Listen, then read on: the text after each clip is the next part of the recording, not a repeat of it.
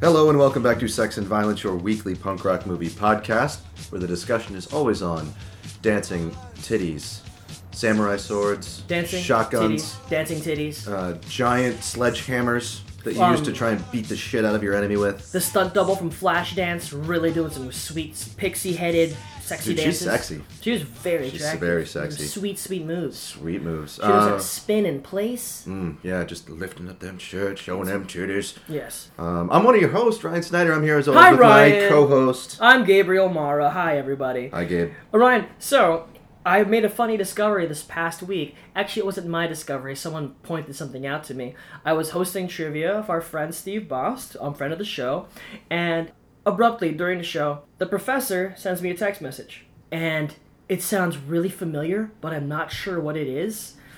And then she's like, I'm listening to your podcast. And all of a sudden, I had like all the sweat in my head being like, oh no, I never expected her to listen. Did I say anything really fucked up? And she listens to the, uh, the Dirty Dancing episode. So she goes on to ask me, naturally, so, uh, these 17 year olds you could have fucked. Ooh. I'm like, Ooh. yeah, no, I was 17 too. That was a thing. And she'll, and also she's like, so you should also apparently stop keeping your porn open on your phone. So she points like she like like everything that I could have possibly said that I wouldn't want her to hear. We're in- we're in that episode. So apparently we have a new listener. It is the professor. Hi, professor. Hi, Professor. Uh, Which made me remember that we, we immediately launched into this episode talking about the sexy dancer and her spinning and her big high butt. yep, we did do that. Mm-hmm. See, I'm smart. I don't let Michelle. Well, Michelle Monaghan has no reason to listen to it. Yeah. See, I didn't think the professor would. Why would you want to listen to us talk about like goofy ass movies?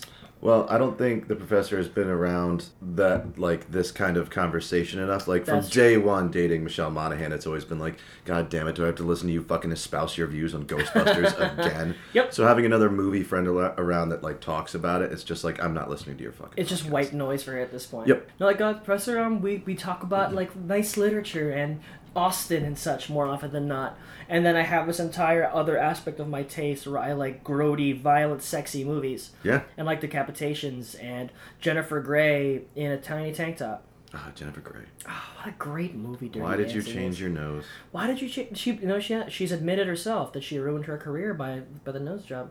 Crazy. Ryan, how I- often are you watching a movie and you're like, this is a good movie? I wish I was watching Dirty Dancing.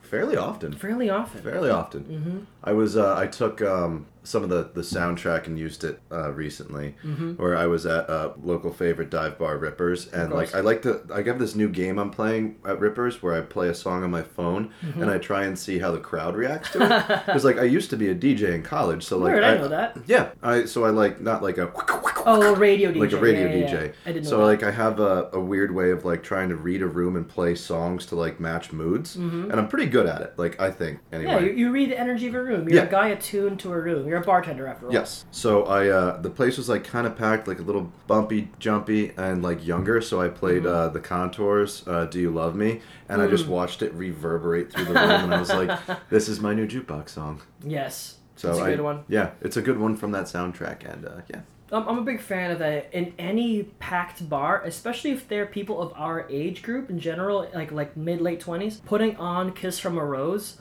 always a Slayer. People, especially if they're drunk, people will just sing along to that thing anytime. yeah. It's, I it's always, oh, that and "Pony" by Genuine. really. Mm-hmm. I was having this discussion with um, somebody the other day about like appropriate like bar songs, and especially at that bar. Yes. and like how like there's songs that like get put on it's kind of white noise and then you have other ones that are like rotators like oh this is a great song like i'm glad we're Mm-hmm. like smoking cigarettes drinking beer and listening to this awesome song you know you stop conversation for a minute for like a quick like come and get your love and uh, how like distasteful it is like when like somebody who obviously isn't like regular or semi-regular there Yeah. jumps on the jukebox and you get like a five finger death punch or some shit Yeah. and you you're got just like, like, a wow random this is metal jam or a random like hip hop like pop song. yeah like uh, what do we call it slut rap Yes. Yeah, if there's slut rap playing or Nothing wrong like with being a slut, but the kind of hip hop music that white girls drink champagne to, uh, that's slut rap. yeah, slut rap. Um, I mean, Mm-hmm. Nothing wrong with it, nothing just wrong- not our- I- just not our it's Not speed. my speed. I love sluts. Yeah. It's fine. I also love rap music sometimes. You realize you just said I love sluts and the professor's listening, right? Yep. Gabriel Gabriel does not love sluts. Perpetual foot in mouth. yep. Hey, you know, I, I think that it is honestly the much more, dare I say, feminist point of view that maybe not the phrasing, but a woman has a right to be as sexually voracious as she wants to be, and I find it to be an admirable quality. Yes, it's a it's a double standard. Exactly, and I No. find, I hate the double standard, Yeah. and I know the professor hates the word slut, so So let's probably say it four more times. yes. I think that we all should have sex as much as we want, if no judgment. yeah. Apparently only uh, it's us and dolphins who are the ones that have sex with for pleasure. No, not even monkeys. I don't maybe monkeys. I don't know I if mean, that, they masturbate, Yeah, they so do. I would assume so. well, I know dolphins were in that and I was surprised. I was like, Mm. "Dolphins, really?" Dolphins are horrible. Yeah. Yeah, they are. They're they are rapers. fuck- they're rapers, and they're, they're they're just creeps. They're just disgusting fucking creatures, but just like humans. Kill them all. Yeah, Eat them Yeah. with tuna. Flipper was probably a rapist. That's a that's a hard stance, I know. and I'm glad you're taking it. Yes. Welcome to Sex and Violence, where I say the hard things that no one's saying. Yeah, the frogs are gay and flippers are rapists. Exactly. Or they're falling from the sky and Magnolia's pointless. Uh, I love that frogs are gay video. I thought it was really funny. I, don't, I actually don't know what that is. Uh, the uh, weird conspiracy guy, Alex Jones. Oh, It's like turning the frogs gay, and it's really funny. aren't frogs also frequently one of the, those species that can be hermaphroditic and also they change their genders? I believe so. And some species of frogs can like hibernate for years on end in the desert. Yeah. Frogs, also, like frogs are great. frogs are cool. I went to the sex museum in New York, and there was an entire exhibit of quote unquote sexual deviancy in animals. When you know, like animals all over the animal kingdom, they have gay sex, they do ass to mouth, they do oral, they do all sorts of kinky sex stuff. Cool. I'd love to Yeah. see a porcupine blowing another porcupine. Now, actually, I might have a picture of that. Really? No, I think I genuinely have. I might have it. I took a picture. I think it is a picture. If it's not a porcupine, I think it's a hedgehog giving oral to another hedgehog. Ryan, solve for time. Uh, what are th- what's the word for that? That starts with an E, for that their ge- their genus, uh, Ooh. or genus. That's, Esplanade. no, it's it's like. uh, I'm gonna, I'm gonna have to look. No, it's not España. um, Oop. I- Exegesis. No, it's E- EU something maybe. Oh man, Europa. No, that's- Euphoria. That's Rodentia. There's order. a picture I have here on my phone that I found of a dog wearing. I, I googled ass hat, and it's this charming picture of a dog with a, another dog's butt for a hat. That's pretty great. But they're, they're all alive, man. No, and it's an adorable picture. Yeah. I'll put it on the Instagram, guys. Cool. Yeah, that's a that's a lovely, charming picture. I think so. You know, Ryan, I'm, I'm gonna. It, it's it's might be down below. but See, when did I go to the sex museum? Was it before or after the old boy episode? Uh, I'm not sure. Hmm. EU. See, I'm- No, I we're both think on that- different wavelengths over here. I don't think I have it. I think I definitely took that picture. I don't know where it is now. What is um, in Sonic? What's Knuckles? Um, on a chidna. That's what I'm thinking of. Oh, okay. Yeah. The ch- ch- chidna. Itch. Did I go into summer? I think I was wearing a coat. Damn it! I can't find this drawing, this diagram of hedgehogs giving each other oral sex. Yeah, I think it's gone. It might be somewhere in my computer. Oh I, I wow. do have this picture of That's that a loud. selfie of a cat and a dog. Aw, I really like that picture. adorbs. It's my own notice. Anyway, Anyway, we are done with the uh, sex and violence preamble. Mm-hmm. am- animal kingdom discussion, I suppose. Um, we did a movie. We did a movie. What movie did we do? Ryan, we finally, finally, did 1984's Walter Hill cult classic, Streets of Fire. Streets of Fire. Cue the trailer. I'll be coming for her, and I'll be coming for you too. Sure you will. And I'll be waiting.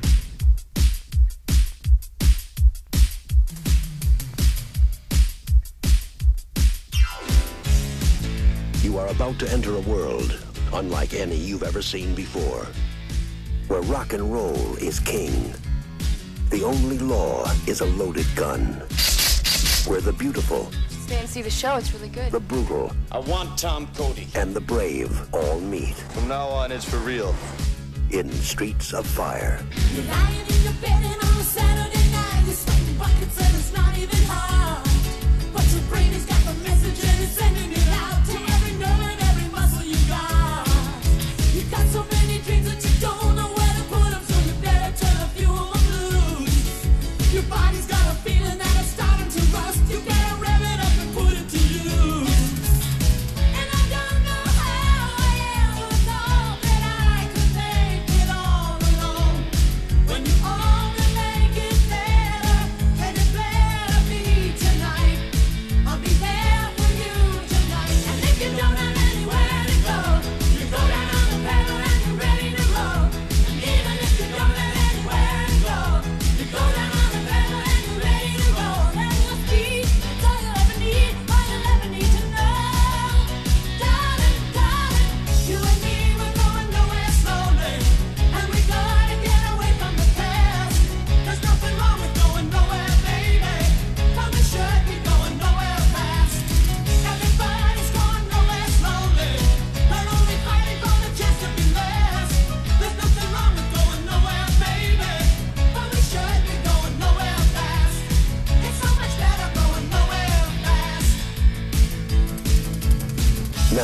From the creators of 48 Hours, Universal Pictures presents Michael Paré, Diane Lane, Rick Moranis, and Amy Madigan in a Walter Hill film.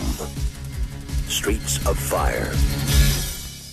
Great trailer. Great yeah, trailer. It's great stuff. Is it a great trailer? I don't remember. Yeah, it's a great trailer. Okay, it's a great. Trailer. Yeah, I um, I'm just gonna come out and say I love this movie. It's we were Hmm. Ryan, like, hot it's- out the gates. Yeah, hot out the gates. Love it. It's a cult classic from the '80s. It's got everything, Everything. Mm-hmm. that we generally look for in this kind of thing. So I'll give you a quick breakdown, and then we'll discuss Please some of do. our things that we were talking about. Okay. Uh, so, uh, movie opens with Ellen Aim and the Attackers, Diane Lane leading this excellent, Mm-hmm. Yes. nice little 80s outfit. Ladies and gentlemen, the fabulous stains, Diane Lane. Yes, but this is Diane Lane is a better Yes. Mm-hmm. member of a band, singing my favorite song from the soundtrack. Well, not maybe not my favorite, but one of my favorites, uh, "Nowhere Fast." Ah. Really good. And as we were talking about like before, like all the musical numbers are generally like allowed to breathe Yes. a little bit more. They don't cut them off. It's an you know it's a rock and roll fable. So almost to his detriment by the end. yeah, by the end, it, it's a little too much. Mm-hmm. Um, so Ellen A- Aim is on stage with the band. She gets kidnapped by a motorcycle gang known as the Bombers, Yes. Uh, Led they- by who? led by Willem Dafoe. Willem Dafoe. Boondock Saints is Willem Dafoe. yes. Again, a movie that I have nothing but contempt for. Yeah. Yeah. Anyway, Yep. uh, cue a little scene where someone's typing a, uh, a little telegraph. telegram. I need you, Tom. Come home. And Signed, our, our Riva. our hero comes back home. Tom Cody. Tom Cody. Tom motherfucking Cody comes back home to his sister's diner, proceeds to take off his shirt yeah, or his and jacket, jacket. where he has suspenders and a sleeveless shirt, and then proceeds to kick the ever loving shit out of another like gang that is Wannabe not the gang. bombers. They're but, like- basically Mm-hmm. the orphans. yeah, they're the orphans, and then steals their car. Yeah, th- but like, let, let us draw a picture for you guys. Tom Cody. Imagine a slightly plainer James Remar, handsomer, I would say, has more chiseled features, but he has a nice little like like Backstreet Boy haircut. No, I'm gonna say James Mar's a sexier cut of a 1980s man. I think yeah, I think you're probably right. I think that Michael Pere has he there's something to him. He's a cutie pie, but he walks into this room. He's wearing like a classic workman shirt and workman pant. Like the waist is like the waist of the pant is about ab high. It's, Yep. it's pretty high with really old school suspenders, but nice coat. He looks like he could be working in a factory in like 1930. It's fine Yep. he removes his coat in an act of intimidation towards these goons, revealing like it looks like someone the the, co- the wardrobe department lazily with scissors cut off the sleeves, revealing his slightly too scrawny arms. And it's a moment where you point and laugh at the movie Yeah. in a, in a handsome way. yeah, it's it's not like oh look at this piece of shit. It's just like that's an interesting, funny choice. Yeah, like what a so yes, someone like an entire department of people were like, that's the outfit, yeah, that's the look. that's the look. Do you think this is a first pass? Like, yeah, it's good enough. You know, I don't think so. I think most of this movie is so deliberately made that everyone, I think maybe a bunch of like 40 year olds were like, this is what the kids do, right? This is what's cool. Yeah. Mm-hmm. It's a bunch of people remembering like what rock and roll in the '50s was like, and then Yes. trying to put it through the prism of 1980s But, MTV. And you're not an 80s kid. Yeah, they were Yeah. grown ass men. yeah, it's like guys in their 40s and 50s and the Mm-hmm. 80s making like what they think is like a cool, edgy movie, and it's it's It's eight- not not. Mm-hmm. yeah, it's 80s in like the best way possible. I don't know. Um, yeah, let me continue. I interrupted you. Go on. Uh, so um, Tom Cody ends up going to a bar to just hang out, see his buddy who's a bartender, and then meets our friend, his friend, and our friend McCoy. Played by the inimitable Amy Madigan. Now, the interesting part about like her role is that it was originally written for a man. You could see easily like like a fat dude like actor of like too much scruff being this character of McCoy. Instead, it's lovely Amy Madigan with like her frizzy red hair and her tough, her very very great tough lady voice. Yeah, like it could have like, and I mentioned this when I said other movies I like her in. Like you could have easily had like John Candy play that role. Mm-hmm. Yeah, he would have handily been McCoy. Yeah, but instead you get Amy Madigan, this like tough as nails, like soldier of fortune, like female version of Tom Cody, and Mm-hmm. Yeah. she's probably the best part about this movie. I think T to B she is the best part of this movie. Yeah, she is hundred percent like my favorite character to watch because she's Mm-hmm. got really snappy lines and she's fun. She's She tough. sells like 'em. yeah, it's really like we were talking about like how um the movie is pretty like gender neutral. Is that the right Yeah, that's term of Uh, the it? term. Yeah. uh, in that like it doesn't give like special uh, treatment to male or female characters. It is Mm-hmm. exactly what you want in the world: equality. at least in the aspect of Tom and McCoy. That if if you want to make an argument about how Diane Lane's character is too much of a damsel, Yeah. and like uh, Rick Moranis, we haven't even gotten to yet, is kind of just a ridiculous kind of like like wannabe male thing. I don't Yeah. know. But at least Amy Madigan on our two heroes, you have perfect equality of the genders, and it's rad. Yep. All right, I'm gonna get through the synopsis as much as possible because there's a lot I Mm. want to hit on. There's a lot happening. Um, Yep.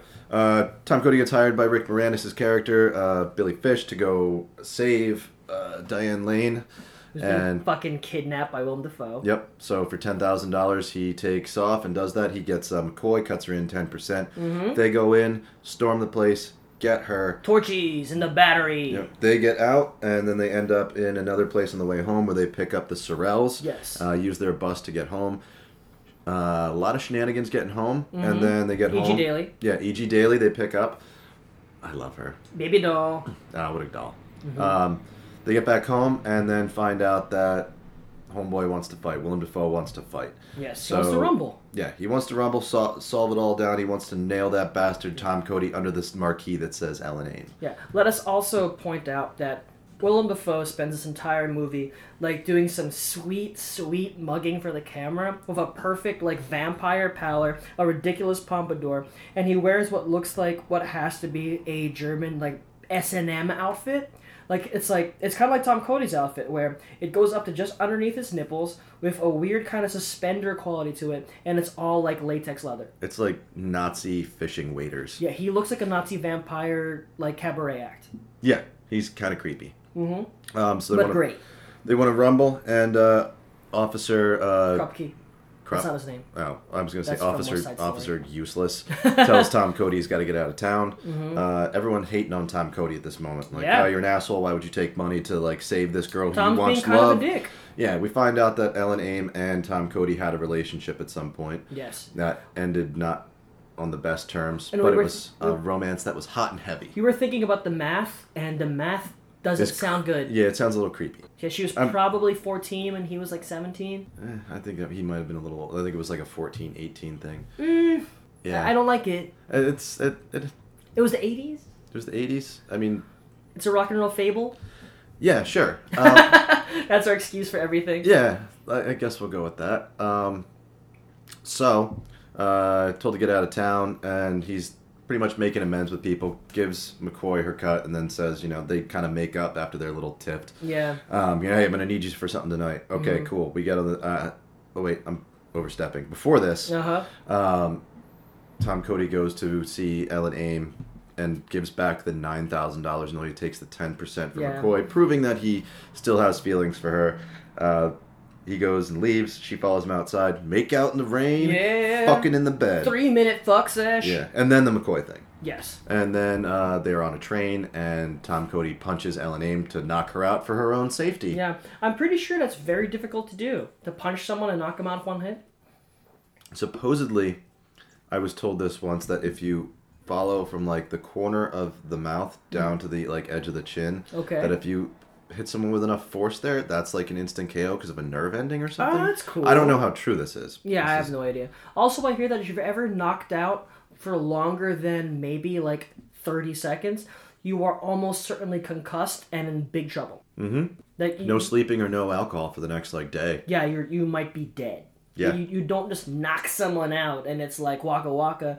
If you're out cold for that long, you are in danger of dying. yep you got to be careful with the concussions Mm. Mm. Lethal weapons, man. yeah they'll get you Yeah. so yeah the fight goes down after rick moranis gets punched out trying to be a hero Yeah, And Bill get out- Paxton's get out of like- our town I'm gonna watch this go down. And then Yep. he gets all then he runs off with his Yeah. pompadour and his sweater vest. like a bitch uh, awesome sledgehammer fight Ridiculous sledgehammer. It's fight. kind of yeah, it is over the top and ridiculous. That is not the weapon you want to be choosing to like No. kick the shit out of each other with. Like if if if Ryan, you and I had a duel, and you had a sledgehammer, and I had just a stick with no sledgehammer in the end, I'm probably gonna beat you because I think I can swing that pole faster and hit you in the ribs before you even bring that hammer down to hit me. Yeah, you can get like quicker hits. Exactly. Like if you had a baseball bat. Yeah, just done. Yeah, or a walking stick, nice and thin. Do those like Exactly. lightsaber moves. I don't think the bombers. staff, that's what I'm there you looking go. for. I don't think the bombers are very practical. No. The only they're- thing they do right apparently is make enough money to run a good bar and hire a really good dancer. Yeah. And I guess they're really good at planning out kidnappings. Yeah, I guess so. That Because was nobody expected them. a military operation. Yeah, straight to it, just like the Nazis. Mm-hmm. Uh, Willem Dafoe ends up getting the shit kicked out of him after they drop the sledgehammers and it goes to fist fight mode. Match. And yeah, they get run out of the bombers get run out of town, and then Tom is just going to see the Ellen show and uh, leaves. Yeah, he skips out of town. he Skips has out of one of town. those like man to man talks with uh with Rick Moranis, Yeah, sorry I fucked your girlfriend, but you can have her back. and Rick Moranis is like, "Hey, you know what? She loves you, not me." And then Tom Cody's like, "Hey, she needs you Because you have money. because you have money, and I'm a poor soldier." Yep. So he uh, rides off into the sunset with McCoy. On to Yeah. the next adventure. Kick ass times. Yeah, good stuff. So Mm-hmm. we were discussing how the the two female leads Yes. were the best part of this. Oh, totally. Other- Our, our, our phrasing was that this movie is bizarrely miscast in nearly every role, with the exception of the women. Mm-hmm. That like This is a prime example of like how casting can like affect make or break the- a movie. Yeah, it really does. Like you were saying, like we were trying to come up with people who would be better than uh, you know Rick Moranis. Rick and- Moranis is basically doing like an Ari Gold thing here. He's like I don't know if he's supposed to be funny, but he's not funny. He's just he's playing straight like a douchey, money-minded like like musician manager. That's just what he is. yeah, You see, his character could have been played for laughs, but it's just Rick Moranis being an asshole, which is kind of weird. yeah. I, like Rick Moranis always has this nice like kind of warm, jokey, goofy loser guy aspect to him. Mm-hmm. Yeah. and that's I think what ev- everyone always found charming about him. So when he's being this like asshole character, like what yeah, the fuck you doing? It's weird. Yeah, a little bit. And like who we were discussing, like you said, like Tom Hanks would have been like Yeah. a better. Yeah, he Option did, had for just this. done Bachelor Party, and I think you could see Tom Hanks playing it like a s- like like spastic, like like his Turner and Hooch voice, just getting annoyed at everything and acting like a big shot. I think that that would look funnier in contrast. I think that it just didn't work with Rick Moranis. You want to like Rick Moranis no matter what he does, because I think he's not the most versatile actor in the world. Whereas versus I think Tom Hanks, I think could have like Bachelor Party, bosom buddies era Tom Hanks. He might have been a great Billy Fish. Tom Hanks, America's uncle. Exactly. I do love Tom Hanks. He's so great. Yeah, Forrest Gump, man. Forrest Gump, and a whole lot of other things. Yes, many of Is things. that your favorite Tom Hanks role? What? Is Forrest uh, Gump? Forrest Gump. No, but honestly, that's a great question. He's literally fantastic in everything he's ever done, except maybe The Lady Killers, which apparently is terrible. Really? I've never seen it. He looks like he's Um. hamming it up in that. Yeah, I remember the trailers. you know, maybe I think my favorite Tom Hanks might have to be either Turner and Hooch, or um Toy Story. Okay. I mean, what's Yeah. your maybe like Philadelphia? He's so good. in it. He's great. Philadelphia's Forrest good. Gump. Who was it? Who was it you I was discussing Philadelphia with in the past week or two? Probably. I can't imagine anyone else in our circle you're talking about Philadelphia with. Yeah, I just remember. I think it was you, like on one of your last nights at the bar, and Mm-hmm. like somebody was saying how they've never seen Philadelphia. Yeah, that was definitely me. Yeah, What a great movie. yeah, good stuff. Denzel, good Antonio times. Banderas. Yeah, it's kind of a fucked up movie, but I mean, it's, or It's, it's, it's a fucked up topic. yeah, it's like um, like very real like dramas that you can recognize are good movies, but Mm-hmm. like it's not like a uh, hey guys come over let's have a couple beers and watch Philadelphia. like It's so it's not a bore by any means. It's just a No. very very engrossing movie. yeah, like the sa- I feel the same way about like um, Dallas Buyers Club or Spotlight, where it's like very well done movies, very like emotional dramas, but Mm-hmm. you like. should see Kramer versus Kramer. I've seen pieces of it. I know it's one of my mom's favorite movies. It's for such some a reason. good It's really movie. weird. my a mom's great like Kramer versus Kramer. It's one of my favorites. I Like, when do enjoy you that watch movie. movies? she like she she has a life, Ryan. No, sh- they still have a wrapped up copy of Gone Girl at their That's house. amazing. Mm-hmm. Like still in the plastic collecting dust. What the fuck? Come on, Carol, get it together. She bought it for my dad. It was Oh, like come we- on, Sam, I, I get it took together. them to the movies to see that, Uh-huh. and they both like really, really liked It's a it. perfect movie. Yeah, it's awesome, and I don't understand. That's why they don't another wanna great watch it movie. again. Where if you want to talk about like perfect like female casting, Mm-hmm. actually that movie casting T to be amazing. But back to Streets of Fire. Yes. Um, E.G. Daily, great. Diane Lane, great. Yep. Amy Madigan, great. Um, Deborah Mercy from Streets from uh, the Warriors. just fine. Yeah, she's. I have no. I have no complaints about her. Yeah, she has a small role, but I mean, it's a, it's nothing that's really. It's nice to see her because Yeah. Mm-hmm. you can tell Walter Hill like probably enjoyed working with her enough. Like, hey, I got this small part of this other cool movie. Yeah. Come on, Mercy, do it. But I, I think that like like Willem Dafoe, pretty fine. Yeah, I wouldn't. Screen that, I and, don't um, think there's any reason to like and replace Bill Paxton. Willem I guess Dafoe. the main problem is that Michael Pere and Rick Moranis are wrong for this movie. I think n- no Yeah. one will ever be able to argue successfully that Michael Pere is good in this movie. Even Walter Hill was like, "Yeah, whoops." yeah, He's just doing. He's not a good enough actor, and he's just doing a bad John Wayne impression the entire movie. yeah, it is. It is very John Wayne-y, and I think it's leaning too heavy into like trying to be Pleasure the to the, meet the ya. Western hero Mm-hmm. kind of shit. Whereas, What if it had been Swayze?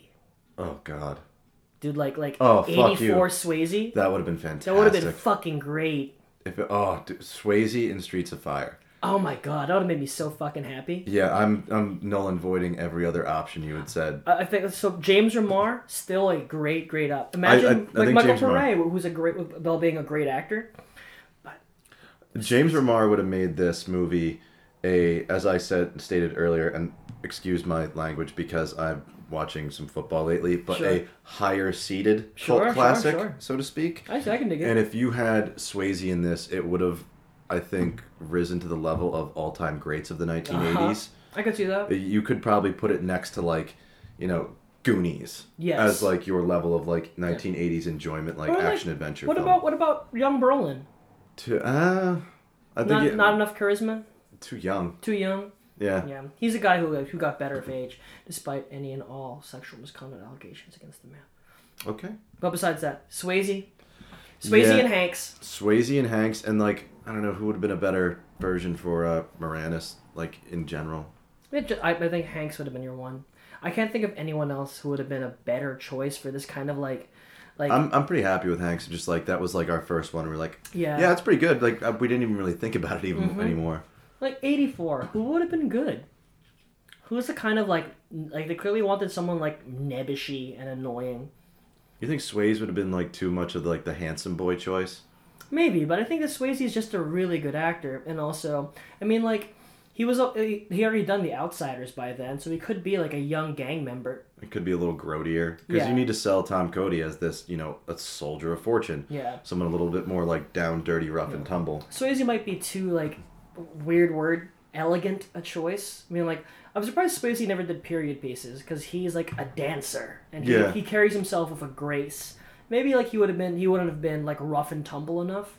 I mean, they they wanted Tom Cruise, which I think would have been a very different movie. It would have just given it like another like entry in the Tom Cruise catalog of action movies, and Yeah. that's not what I would want this to be seen as. No. I mean, don't get me wrong, this movie's great like as it is. I enjoy it. Like, like you had said, like this is a movie you just put on in the background while you're doing Mm-hmm. work. Yeah, like um. So listeners, n- I'm a little embarrassed to say that while we were watching this whole movie, I was doing work on my phone and I was just looking up and I'd seen it before. We were to we my were defense. talking over it. Like, yeah, and it's perfect. You can enjoy it exactly in that quality. Mm-hmm. If you watch this movie with just like the volume off, you'd still love this movie. yeah, I, I I've It's seen it. pretty and it's cool and it's kinetic. Yeah, it's not like you're gonna miss like big like scenes. Like there's Mm-hmm. there are cool scenes. The first confrontation between uh, Tom Cody and Willem Dafoe is pretty Yeah. cool.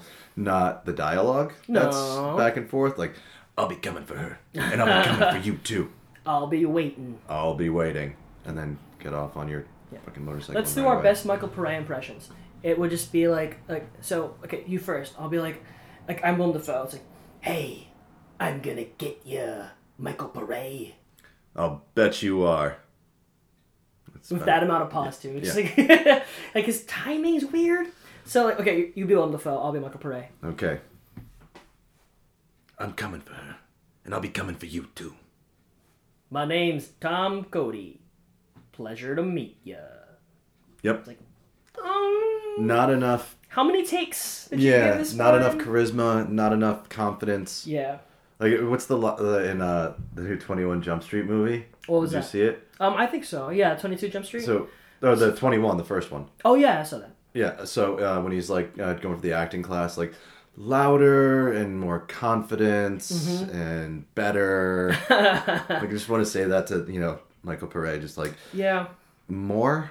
I, I feel like that maybe like they were, there was a movie they were so fixated on getting the tone right and visually it's really exciting and i figure like I, I can only imagine walter hill like being on set. Like he has to watch. This this movie has a lot happening. The art direction's great. Imagine him being on set. You know, apparently they had to erect a massive bubble over the set area because that was the only way to get the right amount of night and shoot as much as possible. It's also apparently Diane Lane was still underage and she couldn't shoot into the night. I know a lot about this movie for some reason Yeah. but it's like they had they had limitations and it, like with time and shadow and lighting so i'm sure that like walter hill had a full plate and i bet that like on set in the moment takes of close-ups of michael Pare, i bet he's like nailed it and then when he was in the editing bay looking it over i bet he was like Like fuck. oh no i printed all the worst possible takes of this guy saying his lines and they're terrible mm-hmm. like he's he's not terrible he's just not good I think if it would have been someone else playing Tom Cody, we would have gotten another like Indiana Jones style trilogy. Yeah, I think we or we would have had like a f- like or an Alan Quartermain movies. Like what was it? It was the plan trilogy was just like the adventures of Tom Cody, Pretty much, yeah, like, like, essentially. like Tom, like Cody's Return, Cody in the Wasteland or something. yeah, there were a whole bunch of, of like that were gonna have him, and I would have, you know, even if they did another one with Michael Pare, I would have watched it just Uh, to see where we're going. Like maybe maybe he's an actor who got better in the interim. Yeah. I mean, like this could be this would be those movies that played like on Sunday mornings on like WB. That oh, they're playing the Tom Cody trilogy again. Cool. Yeah, It's something you take like an on AMC, VCR. you know, Fourth of July weekend. Exactly, just something kind of like shitty, but still fun. Ryan, so you like the movie? Do you love the movie? I would say I love it. Mm-hmm. It's it's cool. I don't know, like it's uh, another one of those like you gotta like almost dig to find it because I didn't Yeah. I didn't hear about it until like this year. It, it's had a resurgence partly because of how did this get made. Yeah, and uh, Shop Factory doing its Yeah. Mm-hmm. like new re- like its reprint of it or whatever. But like I remember just like when we were like looking to start doing the show almost a year ago, like just you know trying to build my list, and I was like, ah, someday I'd love to do Warriors on the show Mm-hmm. soon. And then I was like, Walter Hill, what else to do? I'm like Streets of Fire, click. Oh, we should have watch done the a double trailer. feature. Shit. Yeah. I was just thinking like like we know that we know and love the Warriors. We should if we're doing the Warriors sometime we should do we should double feature that of something. Mm-hmm. Yeah. What would be a good double feature of the Warriors? Besides this. Uh, Warriors double feature. I'd have to think about that. Um we could do something like the Wanderers, which is a interesting, not very great, but still curious adaptation of one of my favorite books, Richard Price's The Wanderers, which is a dark semi semi realistic story about gang culture in New York with slightly heightened kind of like fifties like tone to it. You can, A lot do of it, Dion. you can do it with like other like, you know, misguided youth movie. Could Probably Yeah. do it with like a Green Street Hooligans. Maybe That'd be could have cool. done it with um, a guide to recognizing your saints. Oh, that'd been cool. That'd be like an artsier, true story version. or we go even grodier. We do something like Class of 1984. Yeah. Oh yeah, Rock and There's- Roll High School. There's a lot Something. of pairings. We could do a lot. Listeners, message us on the Instagram at Sex and Violence Pod, or the same thing, email us sexandviolencepod at gmail.com. Yeah, we'd love to hear from you and see uh, if there's some other ones that we're not even thinking of. Guys, say anything to us. We want to Say anything. Send us. Send us. If you want us to wieners. watch, say anything. Yes, I love say anything. Same. Cusack, man. Yeah, great guy. Yeah. Iona Ellen Sky Fayed did Ben not Affleck? age well though. No, I think she looks great. I don't know. Well, maybe like 10 years ago, which I'm surprised I can say this. 10 years ago, when she guest appeared on Arrested Development, looked amazing. Really? Yeah, I know that was 10 years ago, but she looked fucking beautiful. She reminded me of like Elizabeth Shue. Oh, yeah. And I still haven't seen Adventures in Babysitting. Me neither. Really? I thought you were saying you saw it the other day. No. you're, you're, you watched Don't Tell Mom the Babysitter's Dead. Yes, that's the one I, I recommend for this show eventually because you have never seen it, Yeah, right? I love it. I love Elizabeth Shue. Yeah. Christine Applegate's in this one. Yeah. Apparently, a very, very smart, well read, intelligent woman. Really? Yeah, and she just ki- everyone was just kind of like on the set of Married of Children, being like, she just plays this bimbo, and she's actually like a really fiercely intelligent woman, That's awesome. which is rad Yeah. and shouldn't be a surprise. Men, Yeah. I think just because she plays a whore on TV, she's one in real life. no, she was Samantha Who. Actually, apparently she's much more like Veronica Corningstone, Really? Yeah. Cool. which is pretty great. I think That's the movie that really popped for her. You think? I think so. Anchorman. Yeah, no, she was huge again for a little bit anyway. Is she's it- doing okay, I'm sure. Yeah, because it took her like what I guess thirteen years from Don't Tell Mom the Babysitter's Dead to that. Yeah, and I'm sure she still gets zids from uh from all Married of Children. Oh yeah, I can only The old, imagine. the old zids. Still plays at like four thirty in the morning, Yep. like every day. Um, Ryan, any other notes on Streets of Fire? We love this movie. I love this movie. I think Yeah. this movie is so much fun. Sorry, I forgot to ask you that same It's- question. It's fine. I asked, I asked it of myself. It's a it's a fun movie that I really enjoy having on the background. I like every scene. It, Yeah. I, I can't say that about many movies, even movies that I'm a big fan of. I don't love every scene. And I like I look up at the, if I worked in a bar and this was the only movie that played, it was stuck in the VCR, and all we could ever do is play Streets of Fire on loop. I would happily look up at any scene and be happy. Yeah, that's a fair assessment of this movie. It's it's it's a warm cup of tea with a shot of like vodka in it. You're like, it's. I I would pick something else to put in a, a mix, but you know what? It's I'm, It's I'm perfectly comforted. fine. It's warm. It's hot. It gets me tipsy. It's just very. It's a joyful movie. That's actually a very nice way of putting it. It's a hot toddy with vodka. Like, Yeah, it's like- uh, this isn't the best, Like this but is you all know you what? have. You just have vodka. You know what? It's gonna get me drunk, and the tea is good. Yeah. That's all I need. I'll, I'll work with this. Mm. Yeah, every every like you said, every little bit of is, of uh, this is enjoyable. You know, let's do something amusing really quickly. Give me one second. I think this will be funny. Let's hope it'll be funny. Will it be funny? Uh oh. Daniel, you're on speakerphone. We are currently recording Sex and Violence. We just watched Streets of Fire. Say hi to, say hi to Ryan. Ryan, go fuck yourself. Fuck you, Danny. Fuck you, Daniel William. But uh, we're- Ryan, how did you how did you like Streets of Fire? I love Streets of Fire. How do you feel about Streets of Fire? Streets of Fire is fucking amazing. Yes. it is pure, pure joy. Daniel, if you could recast Tom Cody and Billy Fish, get rid of Michael Pere and get rid of Rick Moranis, who would you pick? Uh, first off, I would not recast Rick Moranis. You really like him? Wow. I, I think he's fine. I just don't think he's the perfect pick. I, I think it's jarring to see him play that kind of character, but it's it's so fucking weird that I love it. Oh, also, listeners, if you do, if this is your first episode, this is Daniel Reichel. He is my co-host on Slow Readers. We are co-founders of Top Gout Radio, along with Ryan. So, hi, Danny. You piece of shit. Hello. Uh, anyway, but um, uh, Michael Pere is uh, is probably the one who needed to be recast. Not that he was bad. Yeah, that's our, that's our thoughts as well. He's just not good. He's not actively bad.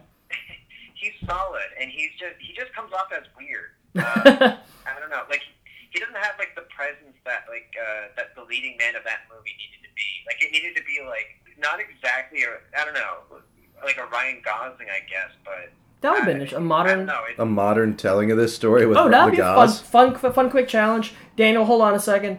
Ryan, we are remaking Streets of Fire, gun to your head, and you know that you can't decline. You know that if anyone else made it, they do a worse job than you. You are the director of the modern retake, remake of Streets of Fire. Who was your cast? Who's my cast? Yes. I'm stealing that Gauze pick. Gauze is a perfect pick. Uh, McCoy, man, who's but, good? but isn't Gauze too old though? Maybe Gauze is too old by now. You may, may need someone younger. Zach Efron. I was just about to say that, motherfucker. okay. Efron might be funny. I think you, like you would have to skew it more comedy to be Efron. Okay. What about our our McCoy? Ooh, who's a who's a tough bitch these days? Daniel, who's your McCoy? Oh Jesus Christ! Like like a, it, recasting for a remake. Uh, Anna Kendrick. No, I think Anna Kendrick should be Ellen Aim. Oh, she'd be a fun. El- You know, I, I would want more of like like a. I think Ellen Aim has to be slightly blander, and I think Amy, uh, Anna Kendrick has too much fun like like neurotic. Per- Anna Kendrick is Billy Fish. Okay.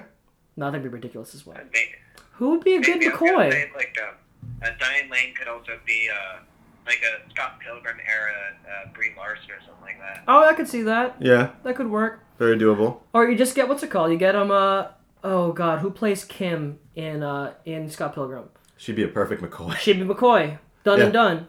Oh god, what's her name? Allison Pill. So we're just taking all the all the Scott Pilgrim cast. Yes, pretty much. And then Brie Larson. And um, that's about it. Who else do we need? Willem Dafoe. Who is our Willem Dafoe? Ooh, Willem Dafoe. Daniel, you go first. Channing Tatum. Okay. Silence. if you want someone like confusingly old, you put Tom Hiddleston. Hmm. The, uh, the the hard thing about it is that like the and the great thing about Streets of Fire is that all the actors in that. I mean, I'm not too sure about William Defoe, but they're all like age appropriate. Like they Yeah. are the perfect age. I bet Willem Dafoe was. was like 22 when he made it. He had to have been pretty young. was 84 after Yeah, they, all. they are like that all like late teens, early twenties kind of thing. Like I don't think Yeah. like aside from maybe McCoy and Rick Moranis, everyone else is like under like 25, 26. yeah. Pretty much, yeah. And like, I don't know how old like Michael Pere was, but he must have been like earlier. mid- I bet he was in his like mid Uh, 20s. And Diane Lane was like legitimately 18. Yeah. Oh, she's so fucking cute in this movie. All right. Yeah, so holy that shit. was fun. Daniel, we're going to hang up on you now. Okay, hey Ryan, go fuck yourself. Fuck you, Danny. Fuck you, Danny. That was fun. All right. So that's about our thoughts on Streets of Fire. We'll be back with our next segment. Hang tight. You'll hear Danny's voice all over again in two seconds. All right, cool. See you in a minute. Bye. Hey everybody, my name is Daniel, and I want to tell you about another Top Gallant radio show. Do you like movies? Good! I like movies too, but the show isn't about movies. Do you like books? Good, because in Slow Readers, we discuss books. Gabe, do you like reading? Hate it. I've always hated it. Every episode covers a different book, such as Animal Farm. Um, I was also making ties with another empire. Uh oh. Um, The Sith. because yep, I uh, knew it. basically, uh, the Emperor Palpatine was Napoleon. Blackwater. Oh my god, this this book is so painful. Yeah. I had to put it down repeatedly just to catch my breath. Yeah, yeah, no, I know, what th- I know what that's like. And surely, uh, You were in a car that landed in black water? Yeah, I dude, I know, I fucking killed a woman. You like fought? this. Uh, You- oh, okay. Never mind. Um, Wrong side. do you not like reading books? Well, that's also okay, because you get to hang out with two pretty cool dudes. Join me, your host Daniel. She's like a pretty intelligent kid, because like her reaction to that is like, "You never read The Giver? You work in a bookstore." And and I and I was like really close to just snapping. I was just going like, "Listen, girl, I read a lot of other books, okay?" and my co-host Gabriel Mara, who co-hosts Sex and Violence. You love that guy, right? On air challenge, slow readers exclusive. Slow readers Can exclusive. Gabe fit Gone Girl up his ass? Then you get hours and hours and hours of access to us rambling about various topics, such as politics. Gabe, what do you think about Donald Trump launching missiles? Let's hear it. No, but our one run-in with the police. I took a breath to start. I'm like, no. no, no, not no going that way. We're not a political podcast. Nope. Uh, we're just we're just milk chugging right wingers though. Milk chugging. and books into the water. Pledged. Barrel to arms. The Magicians. Wise book. Ethan from. An object of beauty. So go ahead, continue enjoying Sex and Violence, the hot ass Top Gallant radio show about movies and punk rock stuff. And then when you're done with that, go ahead and button your dress shirt up to the neck, to the throat area, and then go ahead and give Slow Readers a spin. Go search iTunes and search up the name Slow Readers. Check us out, Slow Readers comes out every Monday. You can also check us out on Twitter at Top Gallant Radio.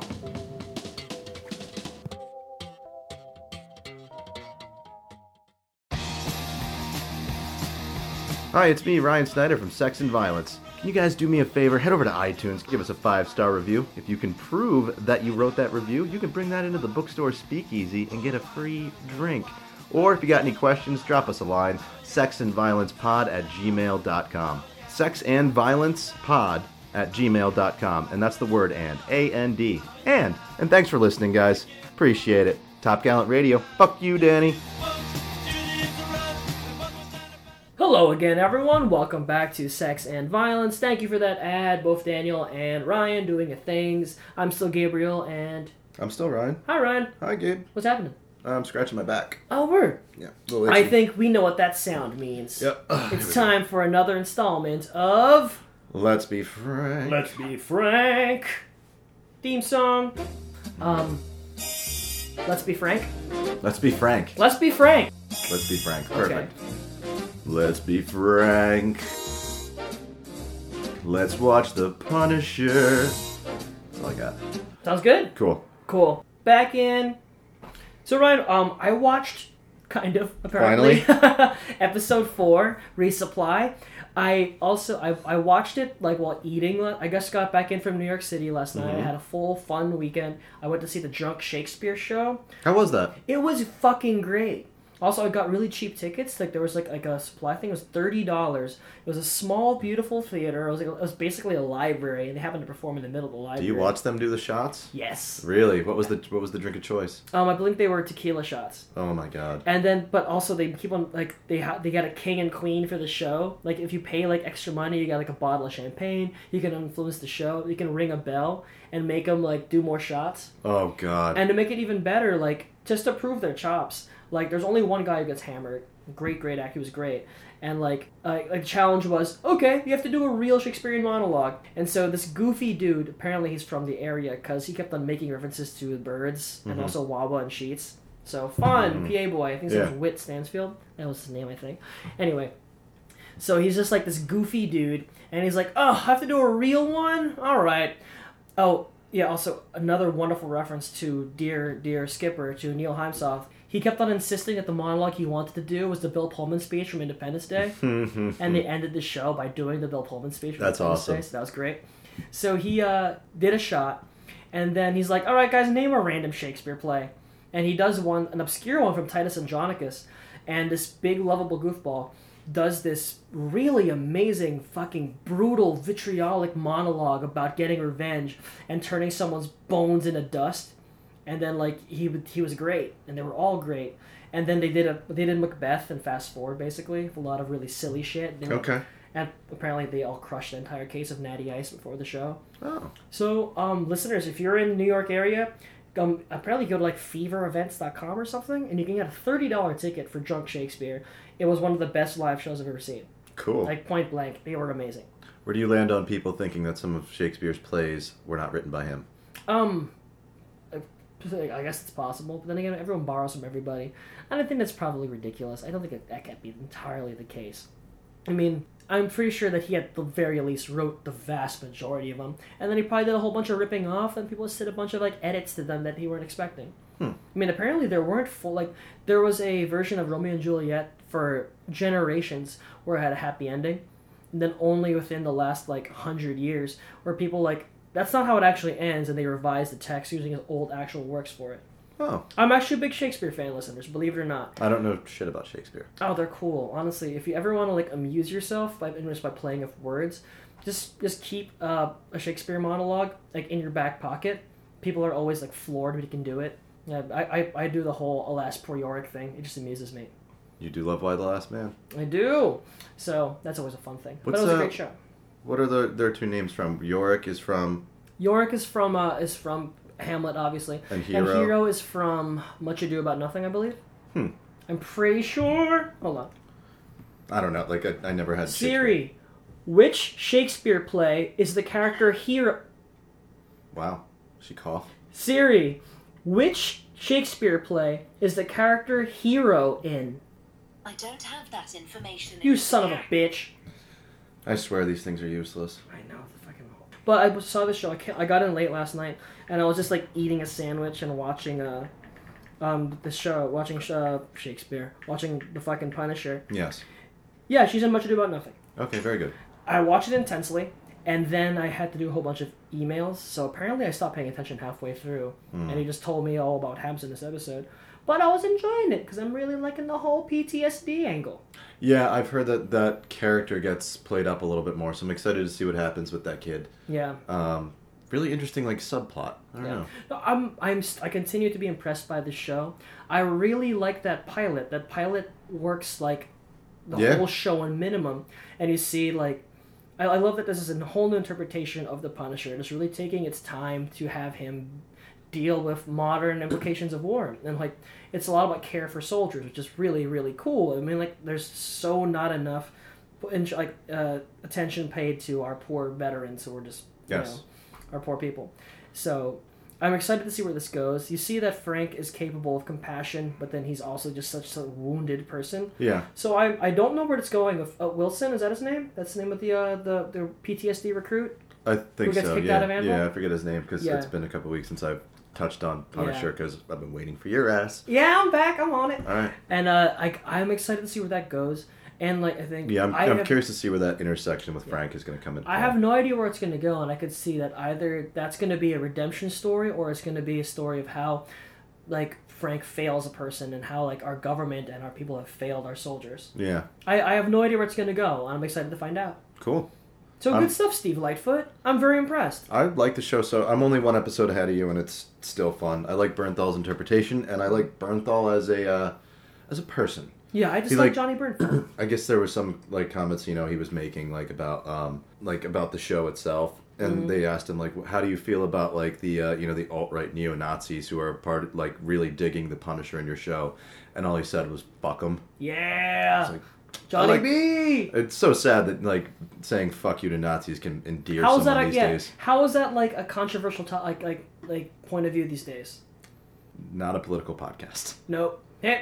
Um, if you're a if you're a Nazi, you have um, uh, any sympathy towards Nazis, fuck off and die. Yeah, fuck you. Yeah, Um, fuck you. That's pretty much it. Yeah, I don't care about you. I mean, like, if you have Nazi think we- sympathies, you probably want me and my family dead. So therefore, I have no empathy or sympathy for you. I think we established our feeling on Nazis with the very first episode of this show. No, that's true. Mm. Remember our very first episode, Ryan? Yeah, it was a little wonky. Yeah, um, I think that we, you and I had had no groove and recording yet, and now here Yeah. we are, Now here we are. finishing each other's sandwiches. Yes. Mm, delicious. Fun times. Good Now, coffee. now I'm hungry. Yeah, I'm starving. All I like, I started my my diet again. I want to be nice and sexy for California, and um, like so I I finally got my professional headshots done because apparently you need one for for California to bartend. I yeah, listeners, I'm not an actor. I'm not a performer. It's not really my thing. I don't Yeah. really want to be doing it, and I think you know it's just kind of like how everyone dislikes their own voice.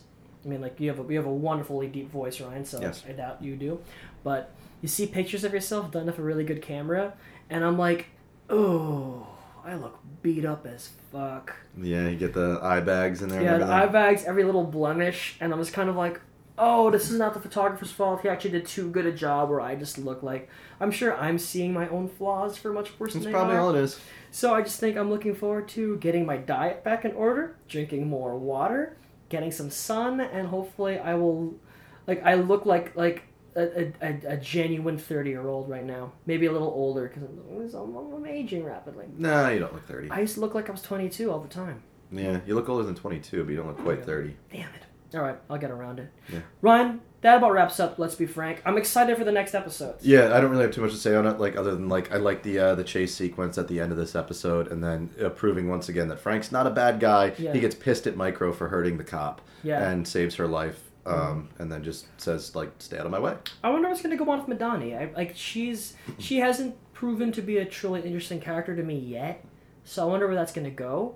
I think if anything is wrong with the show so far, it's that it cuts to Madani, and I was kind of like, I don't know who you are, and I don't really care yet. Yeah, it's not enough um, interesting things for. Yeah.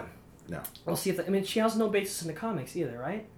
I don't remember a character of that. I don't think so. So we'll see where that goes. I Yeah. don't know. I mean, I imagine like my prediction is she becomes ally to Frank, and then stuff happens. Probably. Yeah, she's gonna be kind of like a like um, uh, night nurse slash Okay, yeah, where it's um, like Deborah yeah. Ann Wall. Yeah. Like, man, we need Jessica Jones back. Yeah, I should be back soon, I think, right? Yeah, I think so.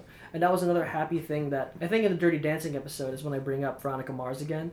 And the professor happily texted me, You cede to me the victory of Jessica Jones is better than Veronica Mars? And I'm like, Oh, yeah, I never told you that in person. I said it in the podcast, though, Oops. so hey, there you go. Enjoy that win. Yeah, she gets that win. I'm excited for some more JJ. Yeah, it's I'm I'll watch it. I liked I very much like the first. I wonder Season. what's next. I mean, like, I think that, like, Tennant comes back just for, like, flashbacky stuff. Yeah, to I've be that heard that he's coming voice in her back. head. Yeah, But I wonder, if, like, I mean, d- Jessica Jones didn't really have like that's the problem I felt with the season one. You dropped the big bad in season one of this character. What I mean, I hope like I think that if anything, that first season lacked imagination. So are they gonna come up with a better villain than than Bendis came up with? Because Bendis's interpretation of the Purple Man was always a massive highlight. Of the Yeah. comic. So I don't trust this showrunner to come up with a better villain than Tennant. I just want to see Jessica Jones and Luke Cage fuck. Yeah. See, and not for any like weird like uh, the fucking I want to see your fucking tits. No, like I, like I I like I want to see that relationship from the comics on the screen and Yeah. like I, I want it. I like to I see want it. some growth to it. I, I really don't think anyone else wrote Jessica Jones better than Bendis. So we'll see where, like, you know, I think that all future writers kind of like tamped down on what made Alias and Jessica Jones great. They just turned her into a wife and mother, which was mm, so much less what Jessica Jones is. I want I want them to be a power couple. Yeah, I feel like I, I I- I started reading the comic. There was a recent uh, pressing of um, there's a new series of Power Fist and Iron Power Man and Iron Fist, and Yes. I'm like, even then I'm like, here guys, you have the rich, rich, deep vein that is the brilliance of the character of Jessica Jones, and you're still just making her kind of like sidelined. You could Yeah. have an entire comic of the threesome, not literally, of Luke Cage, Iron Fist, and Jessica Jones all bouncing off each other because Jessica Jones doesn't really care for Danny Rand. Yeah, She thinks she's kind of a bad influence on Luke Cage, which is totally true. yeah. Which again, like I haven't finished Iron Fist, but Flower Knight guy, you're not. I don't think. I, don't know. I still dug it. I don't care. I'll, I'll, I'll get. it. I, I think I like Luke Cage best though. Out of all the series, that's I agree. that's it's the best one. It's the one with the clearest vision and most style. Yeah, and I, I I do appreciate the social commentary in it as well. I thought that Mm-hmm. was like it- there's a way that you can do that where it seems like gross and forced in. Yeah. And this is very like natural and like commentary on where we are as a society. And it just kicked Which ass. yeah, and like there were just really cool moments. Like my I think my favorite moment from the series is Luke Cage taking the door, putting in his like earbuds and listening to Wu Tang Clan and Yeah. beating the shit out of those dudes. Yeah. Like what a fucking cool scene. Like It's a really like really. I think about that opening credits, and every time the opening credits like excites me. Mm-hmm. Like every episode was so fucking good. Man, what a great show Luke Cage was. Yeah, it's it's one of the most um, diverse cast shows, I guess you can say. But like, I was, I, I- like, I'm a fucking like straight white dude. What the fu- like? I have everything. Like every movie is me. Yep. So to like see a different, like a. Uh, a different group of people's culture rep- cul- uh, culture represented on screen was refreshing to me because I'm not just seeing a bunch of like white dudes run around. Now I'm actually seeing like a black superhero in Harlem, like Yeah. dealing with like what that is like in that community and seeing the rise and fall of people from said community. Mm-hmm. So I appreciate it on that level, and I think that's why I liked it so much because it was so fresh and different than what I was used to. It was very empathetic storytelling. If it if a show like that can put you straight white male in the perspective of what it must be like to be a scared and like assaulted from all sides like black American male, that's fucking amazing storytelling. Yeah. That's they they knocked it out of the park. Yeah, I can't ever say like I understand it, Yeah. but like now that I'm like viewing it, I'm like, Oh. Mm. okay, this is the this is the world we live in. It's really cool. Yeah, that's uh, very well done. I love Luke Cage. All right, and let's wrap up. Let's be frank. Uh, yeah, we're done with that. Zip. Um, Ryan, uh, we're running a little long. Okay, Um, let's see. I'll do a couple things that I wanted to Yeah, talk did you about. see anything this fun this week, or what's on your mind, Ryan? Uh, what's on my mind? I was um, I watched Casino yesterday because I, it was on TV and I Sure. just was watching it and I was just trying to like question in my mind, you know, of like Scorsese's like one good movie a decade kind Mm. of thing, and this was like the follow up to um, Goodfellas. And I don't feel as though Casino is one of his strongest efforts. It runs a little bit long, and it's almost like Goodfellas 2, but not in a good way. So yeah, that was it's my a little one thought. bloated. Um, so I'm waiting to see what the next great uh, Scorsese movie is. I know you like Silence, is it right? Silence was great. Yeah, I like him when he's doing crime movies more. Mm-hmm. Um, other than that, uh, movie news I want to get out of the way. One of my favorite 1980s movies that I had mentioned on Slow Readers to Danny, Critters, is Uh-huh. getting a TV series Really? with the uh, like original creators serving as like executive producers. Is So- Critters the one of Kevin Bacon, or is that Tremors? That's Tremors. okay. My bad. Critters is like a 1980s creature feature that went into production well before Gremlins did, but didn't come out until like I think 86. Oh, wow. Uh-huh. Yeah, so it's a little yeah, like it didn't get the credit it was Anyone in it, it? deserved. Uh, uh, the guy who voices um, Steve on uh, American Dad.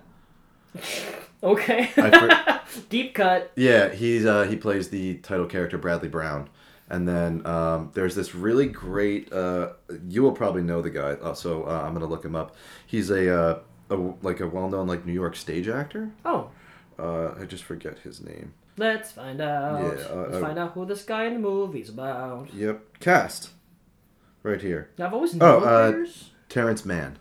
Oh, I know Terrence Mann. Yeah, Terrence Oh, Mann Terrence Mann. plays um, one of the uh, outer space bounty hunters, and um, so what they do in the mo- like in the movie is like they're like faceless, and then Okay. they um, they essentially like like get the culture like TV through into their spaceship, and Okay. he'll they'll transform into like whatever like they think is gonna be like best, Sure. and he sees a music video. Uh, Okay. By this uh, guy Johnny Steele, who's like an '80s rocker, and he transforms into him.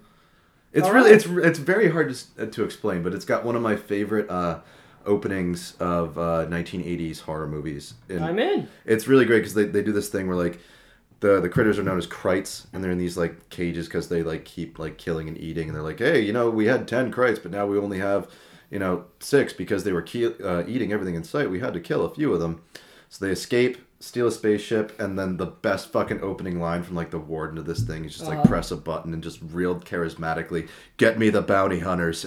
and the music swells a little bit, and they come in. Ah, fucking love it Sweet. Um, I will check that out when it comes and out. W. Emmett Walsh. W. Emmett Walsh. That's the one that Danny and I were talking Love about. that the guy. Connection. Big, great dude, David Walsh. Yep. Maybe, So, maybe, maybe not so great a dude in Blade Runner, but great dude. Um, other than that, uh, The Boys is also getting a TV show, but that was from a couple weeks ago, and I never brought it Oh, up. was that finally happening? Uh, yeah, uh, with um, Seth Rogen, I guess is again Oh, he is. bringing it through. Okay. I think it's going to maybe Amazon. Um, you like Preacher, right? The TV show? Yeah. Not really. No. Um, Do you feel like the boys is in safe hands, or are you kind of worried? I'm a little worried because like Preacher is one of my favorite pieces of literature and I like this is the thing about like when you see adaptations is when you love something this much someone the people who are making it either are big fans too or it's just a buck. Yeah. And Seth Rogen admittedly is a big fan of it but like I don't think he gets it. Yeah, I don't. Like, you don't- I, I this don't isn't trust a- him to interpret that. Yeah, this isn't something to be interpreted. Like when they were going to do it for HBO, Mm-hmm. I forget who was going to do it, but he brought in like single issues and laid them down on the desk and was like, each issue is an hour.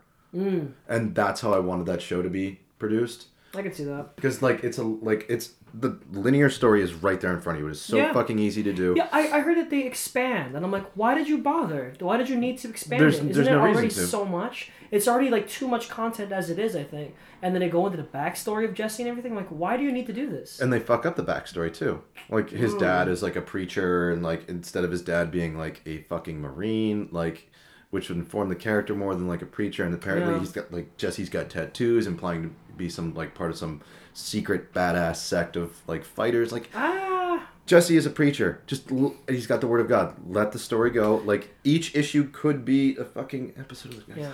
I was really But Seth excited Rogen back when fucks what's it. his fucking face when uh, uh, Adam McKay was on the boys. yeah. That would have been. I would have loved that interpret. I'm sure that would have been. I had fucking heard a something rumor else. that Will Ferrell would have been Monkey. that would have been cool. Yeah. I would have enjoyed that. But yeah, now that they've got it and it's going to like, I, I'm pretty sure it's Amazon. I'm just a little worried about it. Like, Yeah, that makes me like I. You know, I have.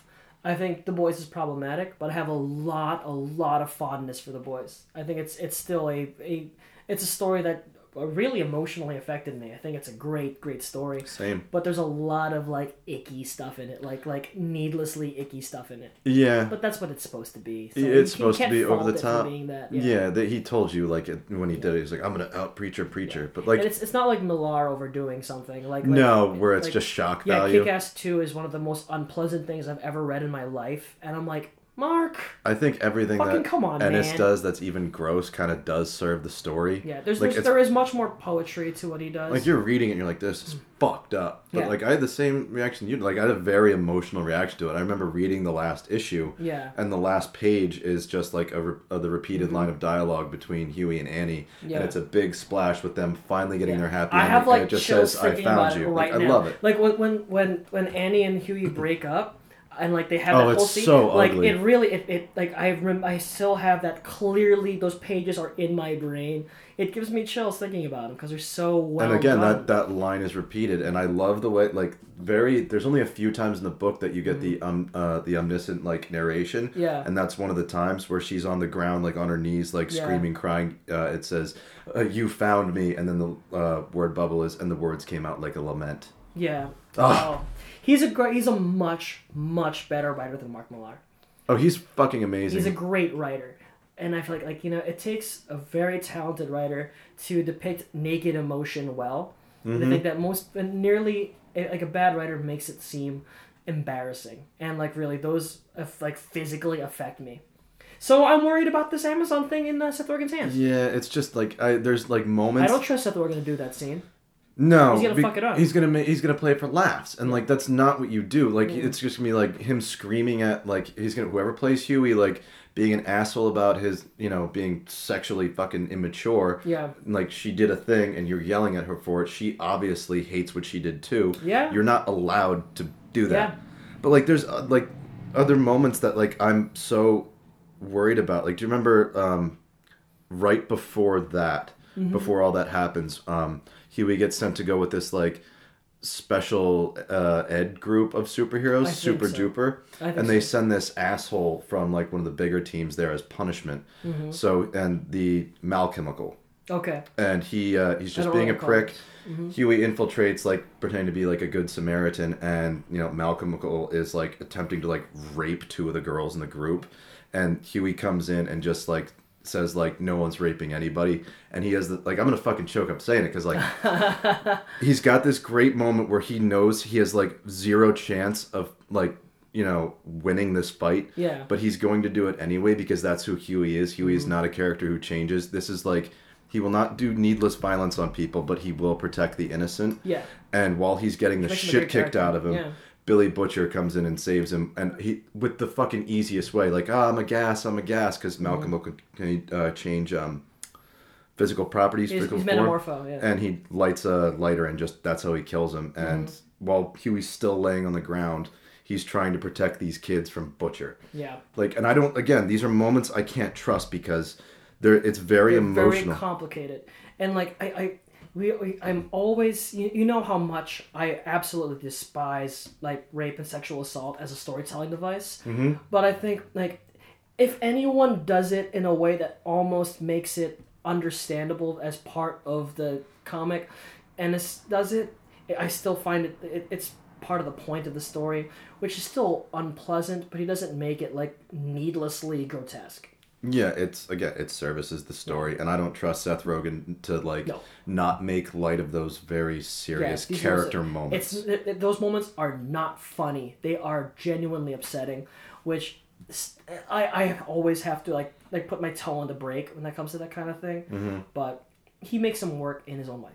yeah, like I, I, I just hope like he's not taking like going to blow up the funny moments and tone down the emotional part of it because that's what I saw with Preacher, the TV show. Like the sweet character moments I wanted were kind of just not there, and like if you want to move around like things in the plot, fine, but like it's so drastic, like the way they've moved shit. around. Yeah. Um, yeah. Oh, yeah, we'll we'll see. We'll see. Um, I'm always open to something being good. And If Yeah. it's not good, then uh, t- turns out I was right, and that's a shame. Yep. It, it, it only pains me when I'm right about something being bad. Yeah. I don't want anything to be bad. I want everything to be great. Yeah, I want to have good art to consume. All right. For So you. Ryan, oh, I really, I, I didn't see anything. Like I've just been working. I tried to go to the movies a bunch of times in New York. Every time sold out. I guess it's, it's a holiday weekend. Uh, Mm-hmm. Like all the people were out. I meant to go see I Tanya, and I meant to go see uh, Call Me by Your Name. Is I Tony out and wide now? Yeah, it's playing at a Oh, local cool. theater. I might try and see it tonight. Cool. So I'm excited to see that. It just looks like figure skating Goodfellas. Yeah. It sounds great. That's what I've heard. Like, well, that's in the like trailer for it. It's yeah, like the and like Goodfellas Margot of ice Robbie looks skating. amazing in it. Yeah. Like she does, she doesn't get a chance to flex her acting muscles enough, and she's great. No, She's I think super after charismatic. after uh, Wolf of Wall Street, everyone's like, "Hey, the sexy blonde who went full frontal. Yeah. Let's get her for Harley Quinn and put her in short shorts." And she almost did a good job as Harley Quinn. She was all right. Yeah, she almost did a good job. She looks the part, but She's like, fine. I don't know. I didn't get the crazy. Yeah, I felt like uh, I mean, I blame David Ayer for that. Yep. Like, uh, like as director, it's your job to make sure that her her accent stays consistent. David. Anyway, David. so um, what are we doing next week, Ryan?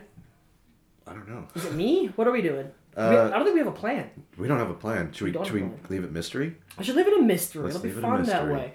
I'm sure I, I'd like to find like get some more guests maybe because you know like my, my weeks here are limited. They're they're Yeah. dwindling quickly. So um, we'll we'll look back We're- in our old notes, see if there's anything we've meant to do. And again, we are still off format for Yes. for a little while. Yes. Um, Ryan, you We'll wanna, get back to it. Do I you promise. want to plug one more time Taylor and the poster? Tyler. Tyler, sorry, Yes. Tyler. Uh, so our good friend uh, Tyler Martis, a friend of the show, uh, is looking to design a Warriors poster for us and come on as guest for that episode Yay. and give away said poster. we should have him pick um, a Warriors double feature. That way, it's also not a problem. Yeah, cool. I'm down with that. Yeah. Um, so we're still trying to like drum up interest to see if you guys would be in for kind of doing a nice like lottery drawing for said custom Warriors Mm-hmm. poster that you will be the only one who has this. A custom Warriors poster, guys. custom. We are giving this to you. All you have to do is write into us. this guy is really extremely talented. Did you link in the uh, the Scott Pilgrim? Uh, I just started following him on Instagram, so I'm just gonna like link him to it. Okay, cool. Yeah, link uh, link over so you can see kind of the artwork that he's up to. He's extremely talented. So again, free Warriors poster. Send an email to Yeah. To sexandviolencepod at gmail.com or follow us on Instagram at sexandviolencepod. That's the word and. Send us a message. We Yeah. would love to hear from you. I just Tell wa- us we're wrong. yeah, or like say like I'll actually for the next like couple weeks just send a yes. That's all I need Yeah. is Y E S. Yes. Mm-hmm. So I know how many people are thinking about this because I want to pick one of you lovely loyal listeners Yes. and give you a cool custom Warriors poster. Yeah, I know you're out there. The numbers don't lie. We do have a we have a, a nice sum of bodies who listen to the show. So guys, please, Yeah. we want we want to give back to you. Yeah, and if we Let I- I- us love you. I want to give out like T-shirts. Yeah. This poster. Mm-hmm. And maybe some some, some bumper stickers. sure, we'll find something that um I just want to give shit away to Yeah, guys, like like- show like- my appreciation for listening to our tirades. again also I'm I'm moving away. I need to give away some of my shit. So I'm sure like I, I'll also take a picture of my DVD collection. I don't collect DVDs anymore. So if you just want to Hmm. amuse yourself with something, I have I have a wall of VHS tapes. We'll sign some shit. We'll have some fun stuff for you. That'll be good. Yeah, It was fun, fun stuff for you. some fun stuff. Some fun stuffs. All right, um, Ryan, any other plug-in for you? Uh, well, they already heard what the email is. Uh, you can find me on the Instagram at Tango Like Cash, Mm. uh, featuring pictures of cocktails, and that's mostly it. I'm gonna jump back on that train. Yeah, 'cause- your, your cat sometimes. Yeah, sometimes the cat. I just uh, applied for this bartender camp, and they were asking for all my like social media All right, stuff. which so one I- is this one? Run 'em Camp up? Run Amok. I also need to apply for that. So I'm uh yeah, I Go to gotta I fucking gotta start taking more Memphis? That's pictures. exciting. Yeah, Is it it's Nashville or Memphis? oh it's um Kentucky. Kentucky. Where was it in Tennessee? Yeah, I'll send you all the stuff to, to link over to Yeah. it. So it's Kentucky and apparently like it's just madness. That's so I okay. gotta start taking more pictures of my cocktails so they can like see. Good point. Yeah. So um but yeah, that's about it for me. Tango Like Cash on Instagram and they can find you Ladies and gentlemen, you can find me on the internet at gmara number four serious on Twitter and Tumblr. You can also find me on Instagram at babymara five a's the end of it. I'm still trying to find a new name for my own personal Instagram, considering that all my pictures are only ever my Chihuahua and books. Since I do, I basically also run the Slow Readers Instagram off my own name, so I gotta find a nice name for it. Also, it's a lot of, lot of pictures of the of the professor, which you know, is, you know she's, she's pretty great pretty cute. pretty, she's pretty cute.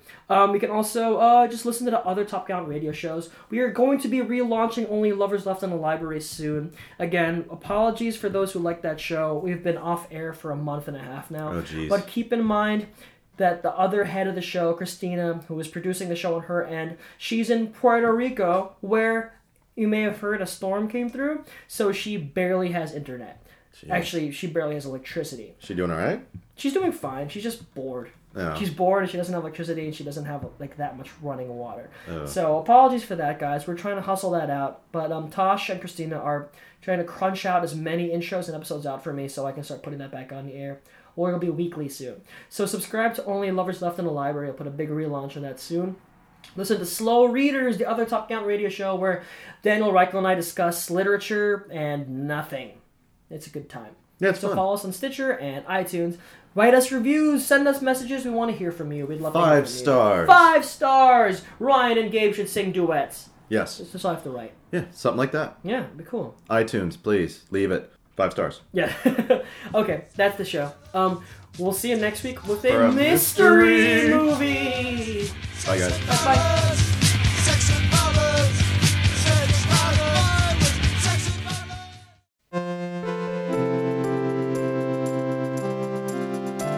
This has been a Top Count Radio production, executive produced by Daniel Reichel and Gabriel Mara. For more podcasting content, go to topcountradio.com